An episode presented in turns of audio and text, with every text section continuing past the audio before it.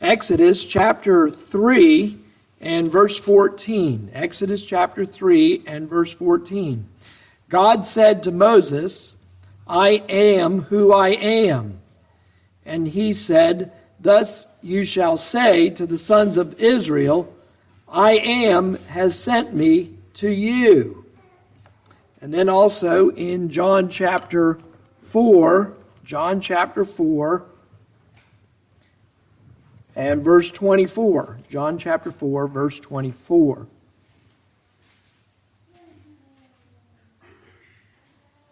God is spirit, and those who worship him must worship in spirit and truth. Amen. Now, if we will turn into the Westminster Confession of Faith, chapter 2, page 921, I'll read section 1 and 2. There is but one only, living and true God, who is infinite in being and perfection a most pure spirit, invisible, without body, parts, or passions, immutable, immense, eternal, incomprehensible, almighty, most wise, most holy, most free, most absolute, working all things according to the counsel of his own immutable and most righteous will, for his own glory most loving, gracious, merciful, long suffering, abundant in goodness and truth, forgiving iniquity, transgression, and sin, the rewarder of them that diligently seek him, and withal most just and terrible in his judgments, hating all sin, and who will by no means clear the guilty?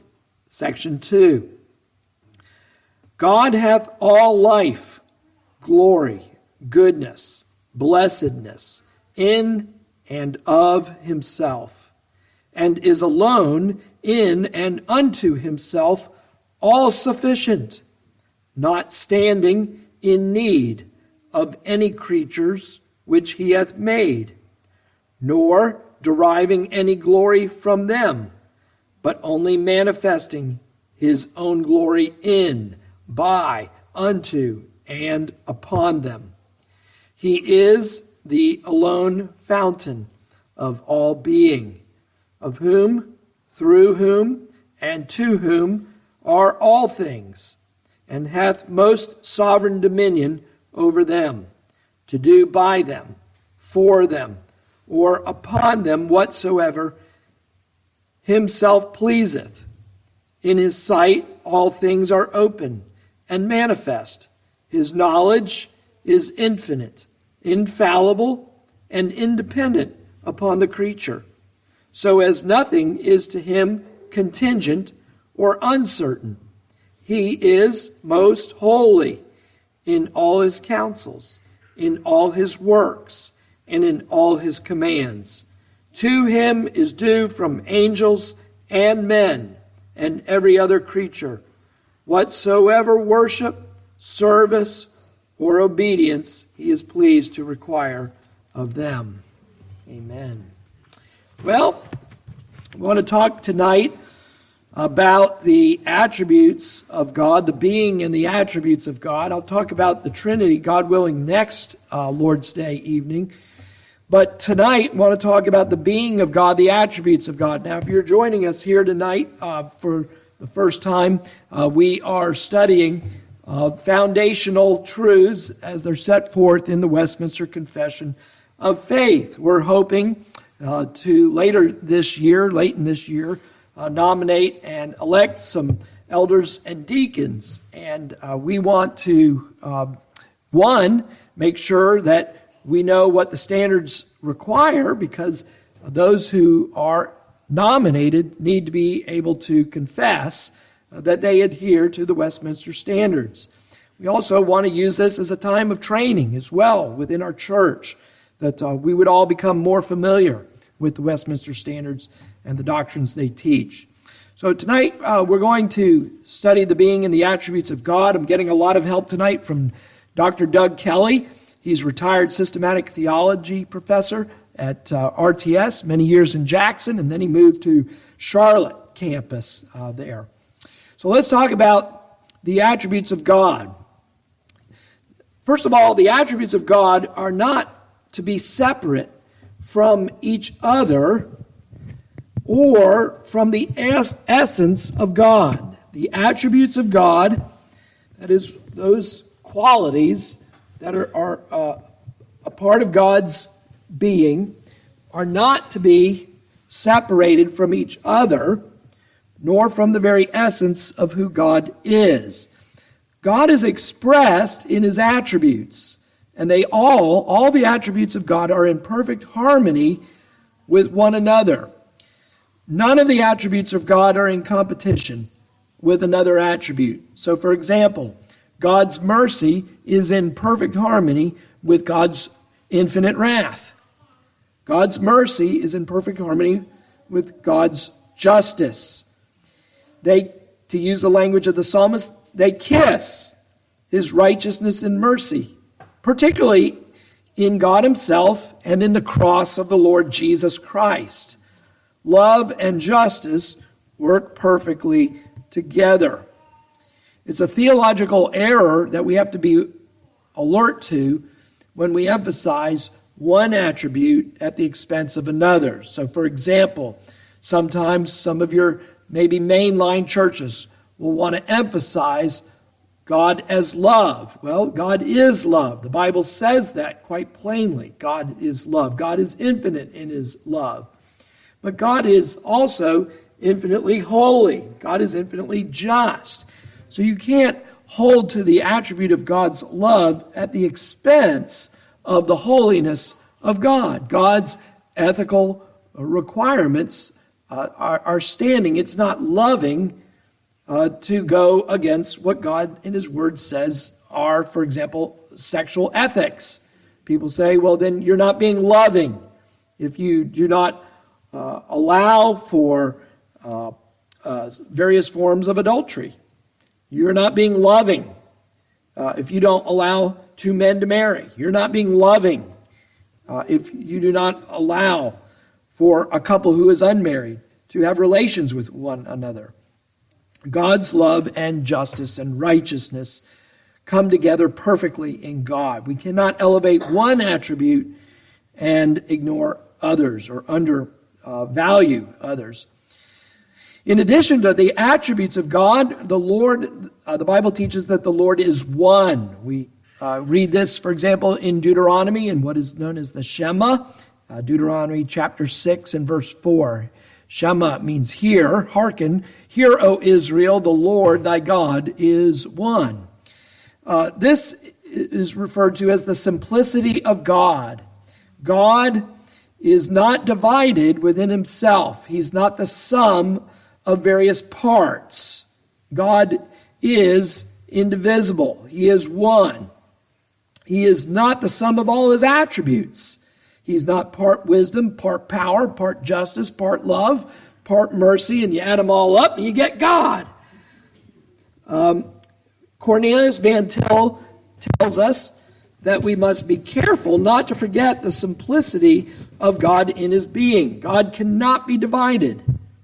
God is love. God is holiness. God is righteousness.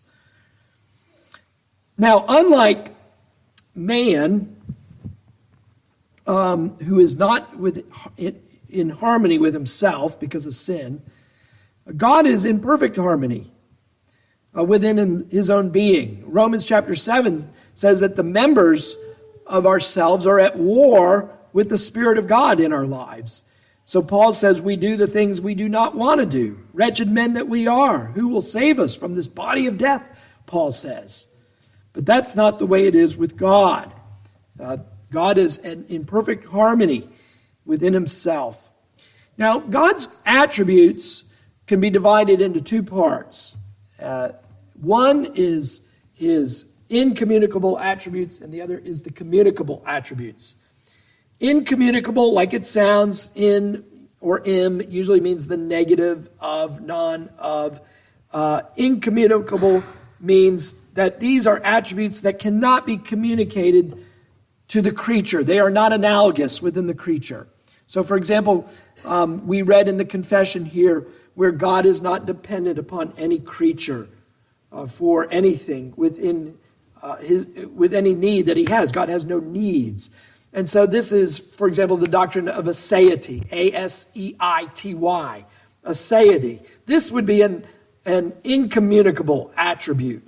Uh, it, there, there's no sense that man uh, shares in, the, in that attribute of aseity. We are absolutely dependent uh, on everything outside of ourselves. We, we are dependent upon God uh, for every breath that we take. So there, there's no analogy, and that's why it's called incommunicable. It does not communicate from God to us. Does that make sense? So there, there is this vast gulf between God and himself in certain of his attributes. Now, there are other attributes that are analogous. Now, again, there is an infinite distance between them, but nevertheless, God is a moral being. And so that communicates. We are made in the image of God. And part of what it means to be made in the image of God is that we too share in those moral qualities, knowing right and wrong. Now, God is exalted. Um, he is infinitely above his cre- creation. Uh, there is a vast distinction between the Creator and ourselves in every way. but these attributes of God, both incommunicable and communicable, should be properly emphasized in the teaching of God's Word and in the worship of God. That is, when we come together to worship, we should come away with something of the sense of the uh, transcendence of God, that which makes God wholly other from ourself, but also we know that God draws near and that we should also have a sense of the immanence of God. Worship in spirit and truth is what we read in John chapter 4, verse 24. We, the Father is seeking those who will worship him in spirit and in truth. There should be reverence in worship. There should be awe in worship, as the book of Hebrews says. The people need to be brought into contact with something of the transcendence of God's being, His glory, His omnipotence, um, His infinite wisdom. But also, we need to see Him as a Father. There is something relational, personal in our worship of God. That the Father is a father to us, the Son is an elder brother, the Spirit is a helper, a comforter, uh, a paraclete who is within us and dwells within us. Now, the aseity of God, or sometimes it's called the independence of God, the independence of God is found in the Westminster Standards. For example, in the larger catechism, question 7, you find the phrase that God is in, quote, in and of himself all sufficient. In and of himself all sufficient. And this is what we saw in Exodus chapter 3 that we read. I am who I am, says God to Moses at the burning bush. Moses says, Well, who am I going to say sent me?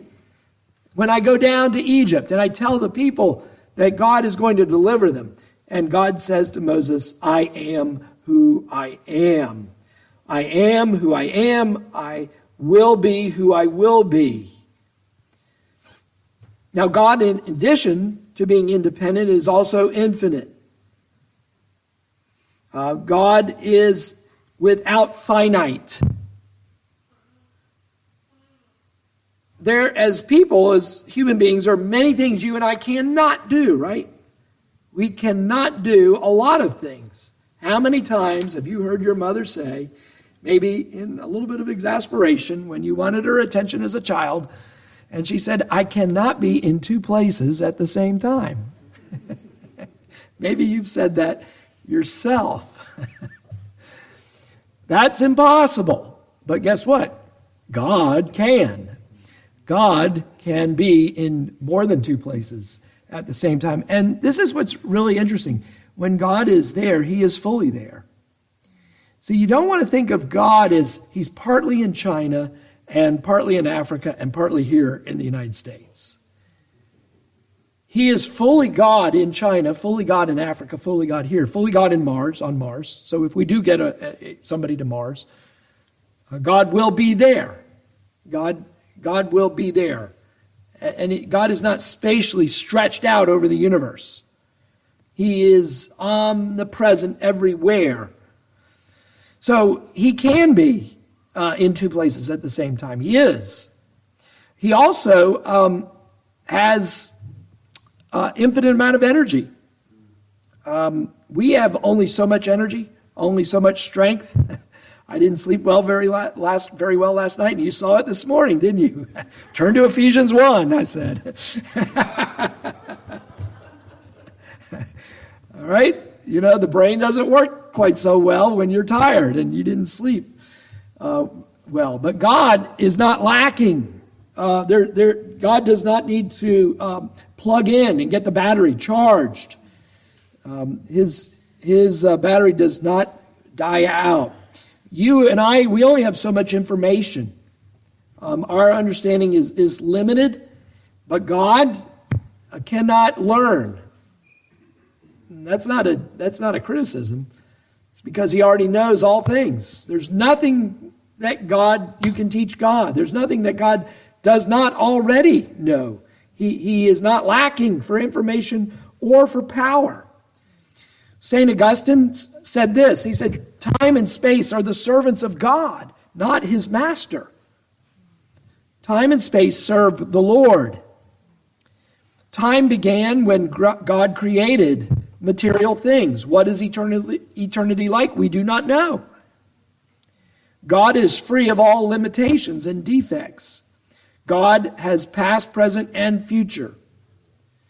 Uh, God is also immense. He transcends every point of space. Just like I said, He's not spread out over the universe, but He, he is at every point in space uh, there. God is also immutable, or this word means, boys and girls, unchangeable. You and I change. Uh, we, we age, uh, but God does not change. Malachi 3, verse 6. God changes not, says the scripture. God does not improve, and God does not deteriorate. Now, this is in direct contradistinction to the teaching of what is known as the openness of God. In case you've never heard of the openness of God, the openness of God is a kind of a relative modern heresy that teaches that God does not know the future, and he learns as he goes, kind of like artificial intelligence. Okay? You teach the computer the moves of chess, and by lunchtime, it's a chess master. Okay? AI technology, it learns as it goes. God does not learn as he goes, he already knows all, all things. Um, God is immutable in his knowledge. His knowledge does not change because he is omniscient. 1 John chapter 1 verse 5 John tells us God is light.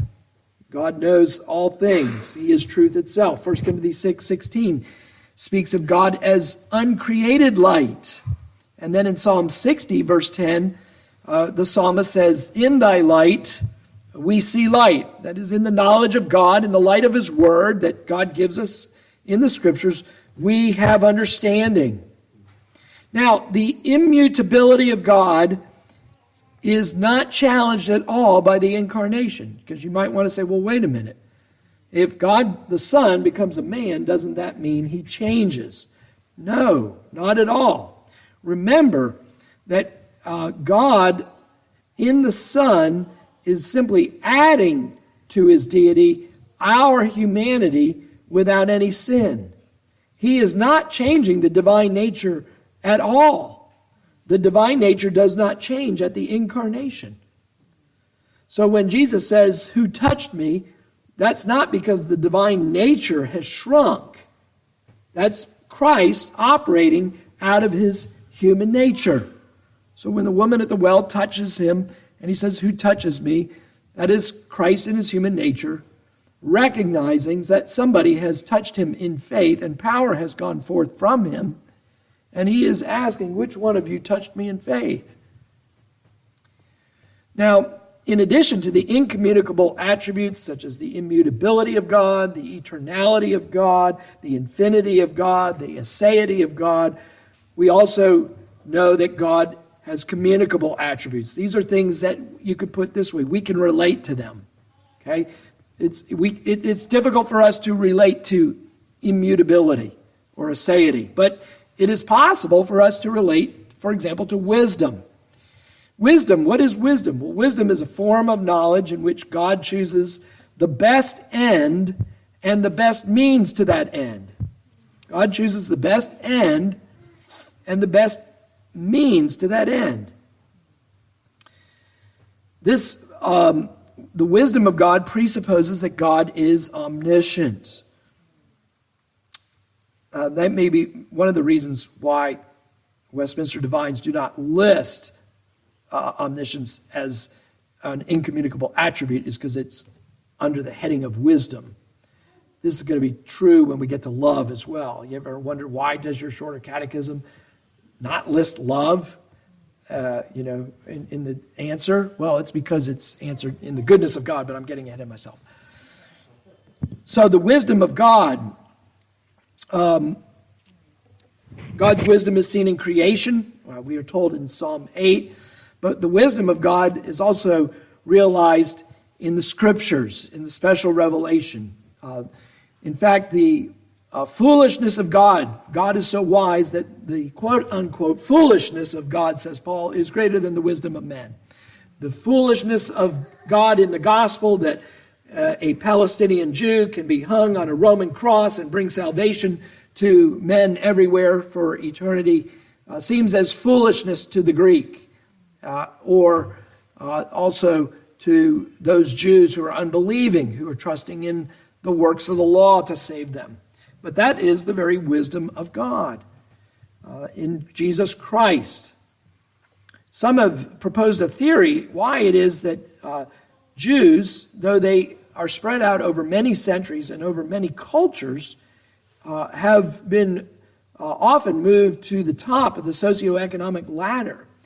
And some have speculated that one is because they are required to study and memorize the wisdom literature of Proverbs and that that gives them wisdom.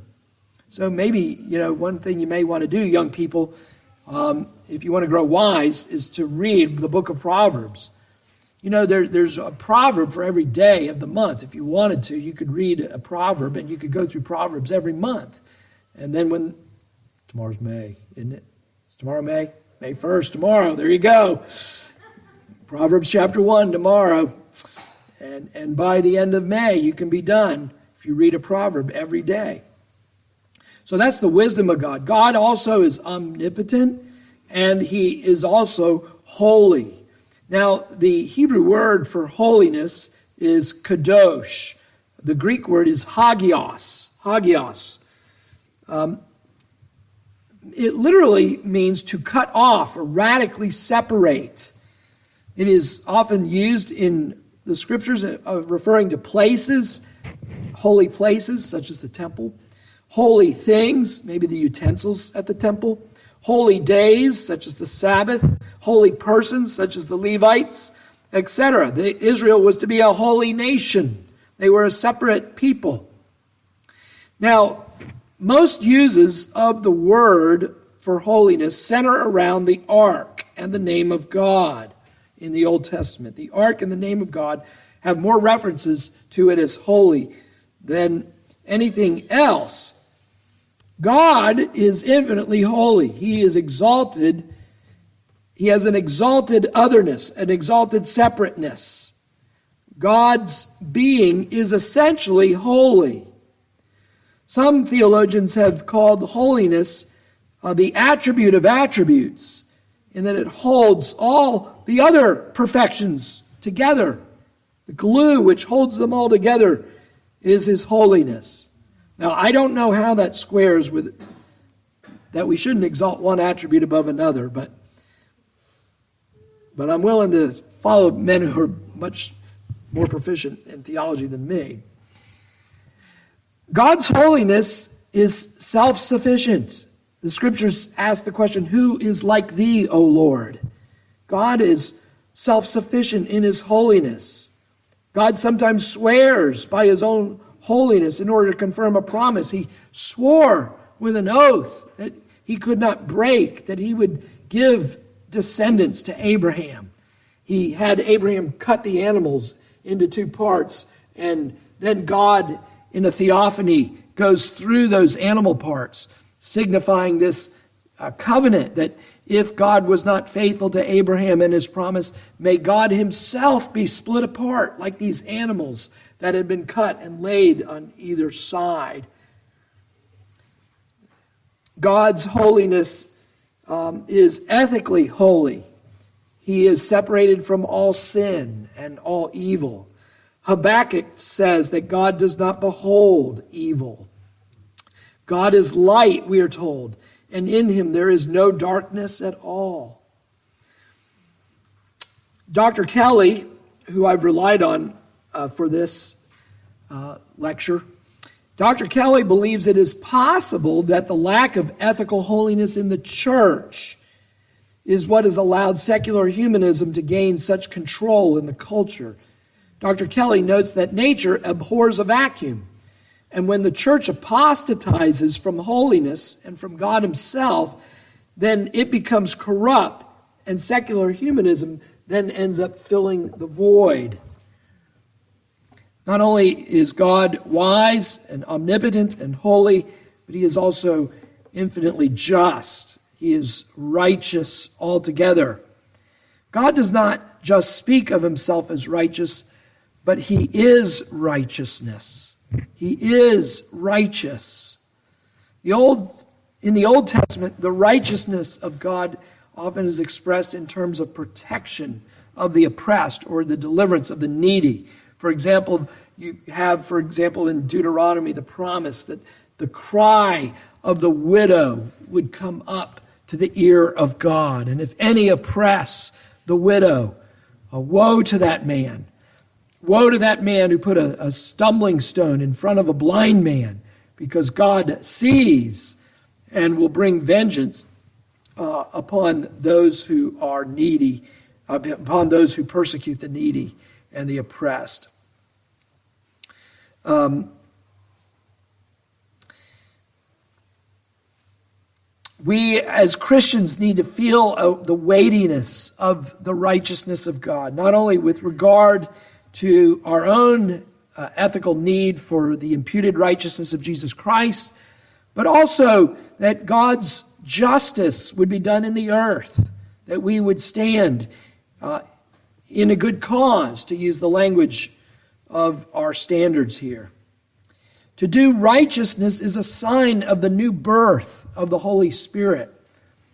people without Jesus Christ end up lowering God's standards because God's standards condemn themselves and they condemn us. Our righteousness comes from Christ. And when you have Christ's righteousness, because Christ has fulfilled the demands of the law and he has died according to the penalty of the law, and he, has imputed the inherent righteousness that he himself has and given it to us so that we have this uh, his inherent righteousness as our alien righteousness.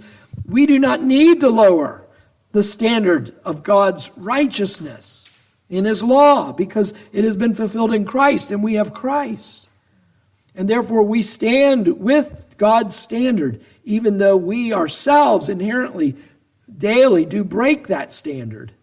It is still, nevertheless, the standard of righteousness that we need to keep. One of the things that you need to realize is that the Pharisees were not upholders. They have the reputation of being the upholders of God's law. They really were not. They were lowering God's law. If you look carefully at the Sermon on the Mount, what is Jesus repeatedly doing there? He's repeatedly saying, You have heard it said, but I say unto you. He's saying, You have heard these misconceptions by the Pharisees, by the teachers of the law, that, you know, you love your neighbor and hate your enemy. But I say to you that that's wrong. You see, they were lowering the standard of what it means, thou shalt not kill. They were saying, well, that only applies to your neighbors that you like, but your enemies, you don't have to worry about that law. And Jesus, so, and the same with adultery, same with marriage. You have heard it said, you know, that um, uh, Jesus said, if you look so much at a, at a woman lasciviously, you, you are guilty of committing adultery. And so, you know, the, the Pharisees were not these men upholding the law of God, they were lowering the standard of law. In fact, you know, Jesus points this out. He said, Oh, yeah, you'll, you'll be a hard nose when it comes to tithing your cumin in your garden. But, you know, you, you neglect the weightier matters of love and justice. So the, the, it's a myth that the Pharisees held a high view of God's law. Uh, they did not. They had a low view of justice and righteousness. And Jesus was pointing that out, and they didn't like it.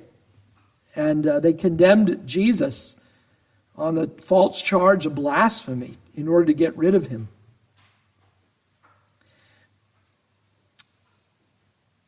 God is um, also just in that he, the rectitude of God is manifested in his sovereignty over good and evil. You have that classic passage in Genesis where Joseph said, You, my brothers, you meant it for evil when you sold me into slavery. You meant it for evil, but God meant it for good. That is, God's connection with evil is righteous. Even in the allowance of evil, God did it right.